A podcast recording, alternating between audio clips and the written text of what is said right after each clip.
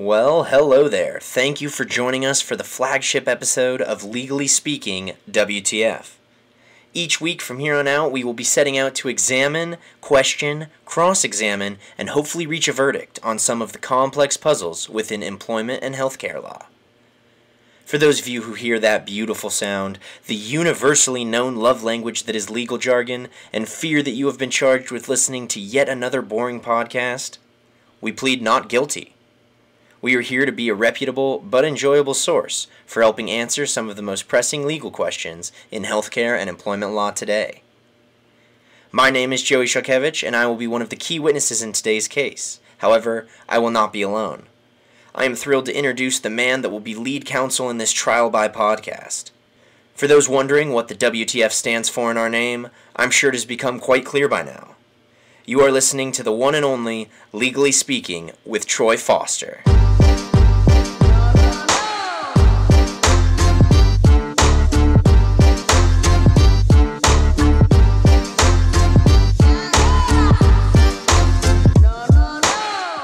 Hey, Joy, thanks for the intro. I'm Troy Foster, and I'm uh, a lawyer, an old guy. I've been doing it for about 25 years.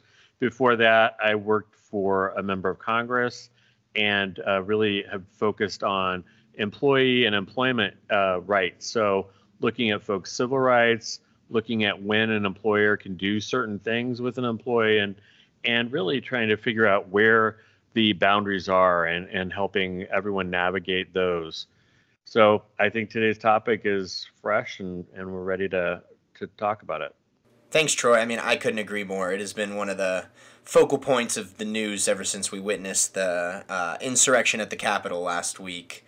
Uh, today, we will be discussing the First Amendment and the ways in which it can or can't protect you from job termination.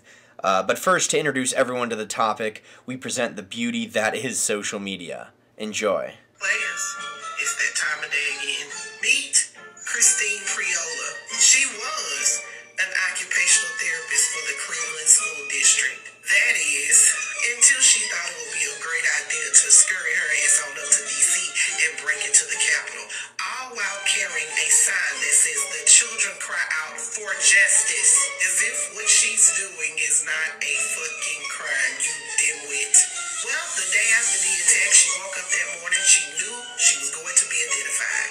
decided, instead of getting fired, I'm going to resign from the school. So she resigns and used QAnon conspiracy theories as her reasons, making herself look even more stupid. Well, she's been arrested and charged with several federal crimes. She was identified by her former co-workers. I bet she's thinking, if only I had worn a mask, Thank you to at Double D Mova on TikTok for that phenomenal encapsulation of uh, what we're going to be talking about today. Obviously, the insurrection is a very extreme example. Um, so let's just kind of break it down. Let's start with actually why is it so important that we do have the First Amendment and that we use this right in our uh, daily lives? So I'm a huge advocate of folks being able to be empowered to talk about things that matter to them and making sure that we are in that place. Because the minute I see uh, employees or people in general in our society step back and worry about whether they're able to or should speak out, then our rights can be curbed. Uh, people may not stand up and then they may not be able to. That's the, the next dangerous step. So I'm a huge advocate of, of standing up and regardless of the opinion, expressing it obviously need to do that the right way, but uh, making sure that everyone's out there and able to before uh, our rights are curbed. No, I couldn't. I couldn't agree more. And you mentioned expressing your opinions the right way and appropriately there. And can you say, can you talk a little bit more about why is it important that we don't misuse these rights and take them to places that they weren't originally with the First Amendment protections? These these misuses of the rights. Yeah, I mean, I think that's great, and it leads into a couple of different areas. The first is like, what really is the First Amendment, and you know, what does it protect, right? Um, what does it protect, and who does it protect, and when? So there's a lot of uh, different paths that we can go down with that. But the first piece is everyone talks about the First Amendment, or that's my First Amendment right. You can't, you know, tell me what to say or what to do. Well, not always the case. Uh, I think a lot of us think about First Amendment as being able to say and express your opinion wherever or whenever. And that's really not the case. There are a couple of limitations. And really, the First Amendment only comes into play when the government is going to stop you or might insert itself in how you speak. So, just a couple of examples. Like if you want to speak downtown or you want to go march or protest, uh, the government can't stop you if it's a reasonable way and you're doing it peacefully. And sometimes there'll even be, you have to get a permit or something, but it really deals with the government. So, if you and I are having a talk and you shut me down, I can't say, "Hey, Joey, wait a minute. You're you're trouncing on my First Amendment rights because you know Uncle Sam or the state isn't involved here. So it really has to be government action that that's involved before we even talk about the First Amendment. So obviously, one of the things you mentioned was uh, the the direct tie that the First Amendment plays in governing and the government. But where we can start to see that First Amendment being misconstrued is your private life. Obviously, the First Amendment protects you from the government squashing uh, your ability to speak and protest. But when it comes to your employer, at what point does the First Amendment not really play a role anymore? That's an excellent question. Everyone, uh, if you are exercising your First Amendment rights in, in traditional sense, if we want to go right down to it and talk about the uh, insurrection and what may have been uh, at least thought of to be a beginning of a protest back on January 6th, I think that what we look at, there are two different things. Everyone can exercise their First Amendment rights. There are consequences and prices, though. Uh, you said it really clearly. The government, when we're exercising our First Amendment rights appropriately, the government can't interfere. But if someone sees us exercising that right, like our employer, and they don't like how we look, they don't like what we say, they can judge that and they can take whatever action they want.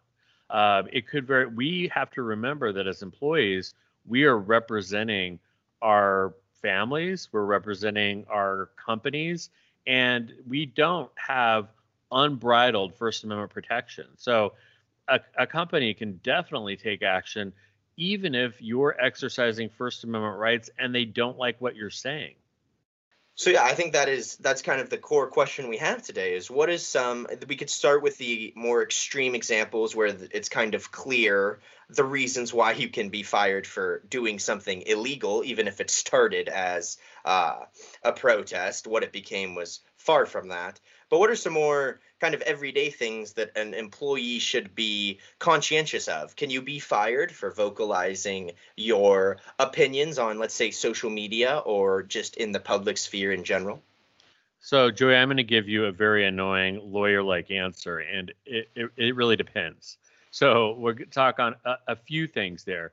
Um, usually, and we'll just a, a couple of examples, and one here in Arizona there were some very peaceful protests a few years back when folks were looking at immigration reform and how that would negatively infect, affect uh, communities here.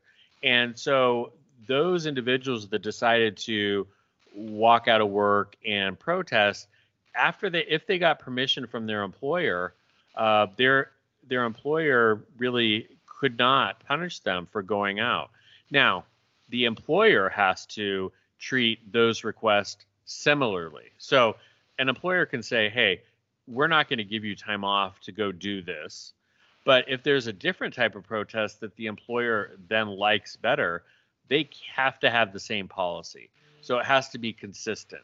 Uh, that said, if an employer says we're not going to let anybody go uh, to to engage in some sort of protest uh, because we just can't afford people to be gone, that's fine because it doesn't matter on what you're talking or protesting about. The employer has a consistent message and policy, and that's acceptable. Now, on your other question about social media, it becomes much more difficult, and we have a lot of questions that go with that. But one that always comes to me, and I get this from a lot of employers and employees, uh, they ask me, "Hey, can it really be that an employer can go on my social media, my Facebook, my Instagram, whatever it is, and say, "Hey, we don't like what you're saying on there, and we're going to, you know, take some action." And the answer is probably so. Uh, we have to be careful what we're saying and what we're doing and what we're representing. But we always advise companies you really need to be careful on how you apply the policy. You need, if the employee, you know, is tying itself to the company and it's clear, then they're more likely to be a representative there. But it's it really is a morale issue. Um, there are some things that you could do legally, but the question is, as an employer, should you? One of the most important parts of that, I believe, uh, your response is that uniformity of policy and making sure that if you allow one use of the First Amendment, you allow it in all cases, or you you strictly speak um, that you would prefer that it didn't happen. One of the things that I think is a very important question that I would like to be clear on is what happens. You said that when you're representing an employee or an employer or a company, can you be fired if there is no direct correlation to that uh, to your employer? What we saw in the insurrection, there was one man who was fired because he had his name tag on. But is there a significant difference of if you can be traced back and if not? Yeah, and so what's interesting about that, and I know that that's a good example because it's fresh in our minds, is, but it's pretty unique. Not only what happened, but the publicity it got. So it's very rare um, that people will know uh, who participated unless they want to vocalize it. Um, and so it, it's one of those circumstances where we don't really know the answer. But I would say this: if you you don't have to wear a name tag for your company or your coworkers because it's not just going to be your company, right? You have coworkers, you have other people that may want to report what you did, um, and we see that with with this this case too. A lot of people didn't like what their coworkers did, and they reported them. Um, so it's not just how you, as the employee, identify yourself or keep yourself, try to keep yourself from not being identified. It's there's a whole host of other things that could come into play, and the main thing we want to look to is what we can control. So we can't control a lot of things, but we can control what we do, how we go about it, and making sure that we understand what our company expects. What are some practical ways for an employee or an employer on the other side of the coin to maintain that healthy dynamic of, as we said in the beginning of the podcast, the importance of speaking up and uh, using the rights that we've been given while also shielding themselves from the possibility of termination or an employer being clear on what is a fireable offense? Perfect. And I always think it's important to have these practical takeaways. I'm going to break them up a bit. So for employees, I think there are two things that you can do as an employee to make sure that you're out there and you can you can be vocal, but also protecting yourself and making sure you're a good representative. And the first one is making sure that you know what your company's policy is. All you have to do is you can ask, you can look in your handbook. Maybe the company doesn't have a policy ask your supervisor. Being clear up front before you take any action and before you exercise those rights is going to be the best medicine. The second thing is making sure that and I think this is more much more practical. If you look on your social media, make sure that you don't identify your employer, um, especially on your social account. So LinkedIn and some others that are more professional, you're going to identify your employer as a necessity, and that's the whole point of that platform. But the social platforms, the purely social ones, really you shouldn't be identifying yourself as a company representative, and that way you are less likely to get in trouble for doing something that your company doesn't like because you're not tied. So those are my two tidbits for uh, employees. Cool. And then again, as you said, it's really important to understand policy. So, on the employer side, what are ways through which you can have a very clear policy that says we respect your right to do so, to speak freely and to protest, but on behalf of the company, should it not align with our values, it can become a, a reason for termination and a legal reason for termination. Right. So I think, and, and I'm going to go back to the first one. It's really important to have a clear policy. I think that it, it's difficult. I think a lot of companies, having been a, a, chief human resources officer for a large company for a number of years, this is where uh, employers come to this. It's very difficult and dicey. So let's not address it. That's the exact wrong approach. You need to embrace the fact that it's gray and tackle it head on and write a policy that addresses it. And not only write a policy, not dictate it, bring in a group of employees, talk to them. Because when you do that, in addition to the policy, what they're going to remember is that they were included. And you have their buy in and there's some understanding also of what they might want to do. What are what's important to them and what would they want to do and speak out. So it's not only writing a policy but also having some sort of discussion with your employee base in different areas of the group to find out what they're interested in and and let them understand how it can affect the business too.